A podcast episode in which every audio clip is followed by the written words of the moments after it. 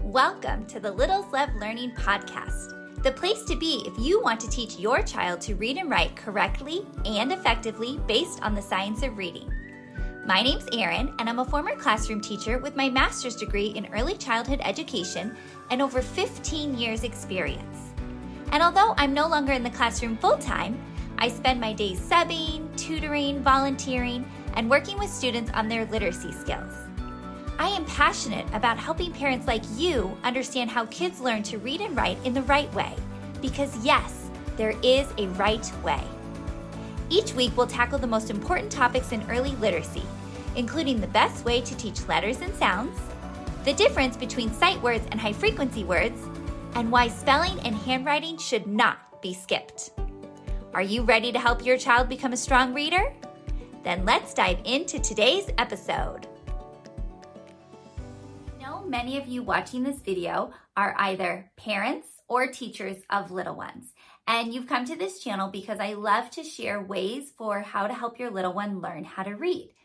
One of the most important aspects when you're teaching your little one how to read, it's going to be the way you interact with your little one in two very specific ways. The first way is behavior specific praise, and the second way is corrective feedback. So in today's video, we are going to talk about those two aspects of teaching your little one. And if you can get these two things right, it's going to really help you while you're teaching your little one learn how to read. So let's get started. The first area that I want to talk about today is behavior specific praise. So I'm not sure if you have seen some of the research coming out about praise lately, but what they say, the researchers are telling us, is that when you praise a child in a very vague way, that it's not actually helpful to them. So if you just say, great job, or nice work, or awesome, that's not specific enough. It's not actually giving them clues or information about what they did well. And so when you are teaching your little one to learn how to read, you want very specific praise. You want to praise them in a very specific way so they know what they did well. So, for example, let's say your little one was struggling to blend the word cat, k, at, cat, and they were working on it and they finally got it. You want to say, great job! But that's just so vague. They don't know what was great. So you could say something like, great job blending those sounds to read the word cat. You're just adding a little bit to the end to make it more specific.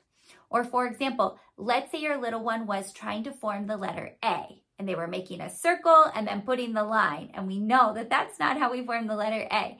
So you've worked with them to form it correctly. And you see them form it correctly. You want to praise the specific action that they did.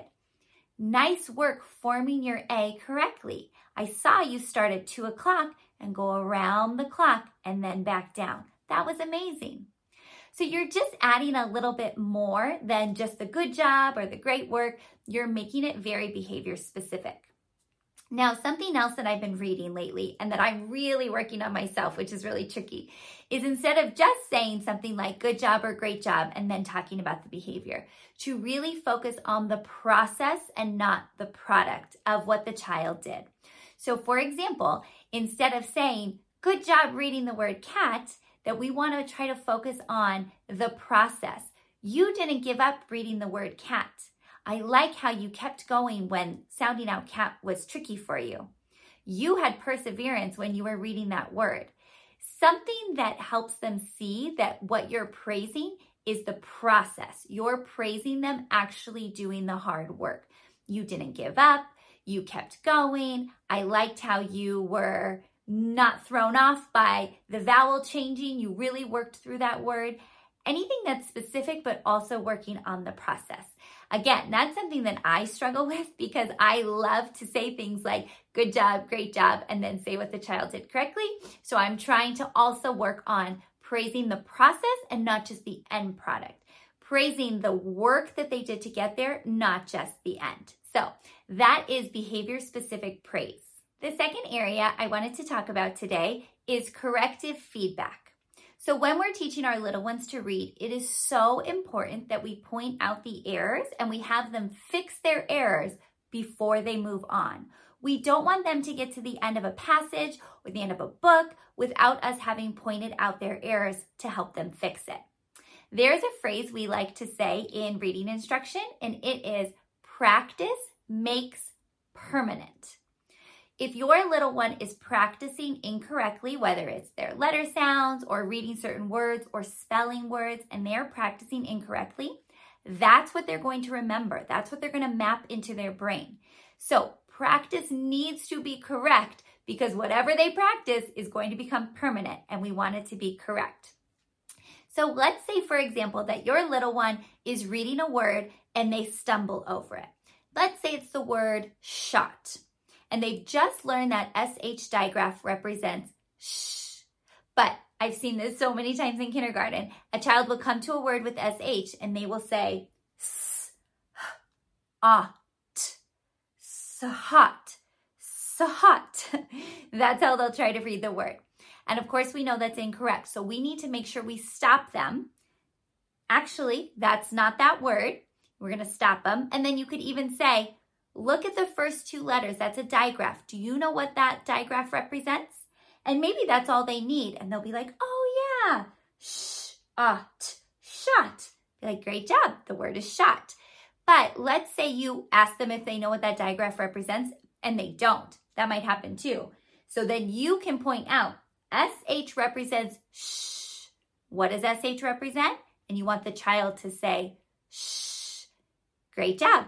Now, can you please read that word for me with the digraph? Sh, ah, shot. Then the child can read the word. So when you're providing this corrective feedback, you want to stop and see if they can fix the error on their own first. But let's say they can't.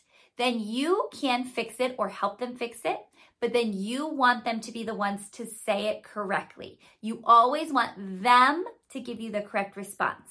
So let's say, for example, they were reading a word and they read the word cup, but it was actually supposed to be cut. So they're reading along, the cup, blah, blah, blah. You have to stop them. You don't want them to keep going and then say, nope, that's not the correct word. What word is this? If they know it and they can fix it themselves, great, then just keep going. If they don't know it, then you need to help them fix it. So then have them read it correctly the cut, blah, blah, blah. You want to make sure that they are the ones that say the correct answer and then they can move on.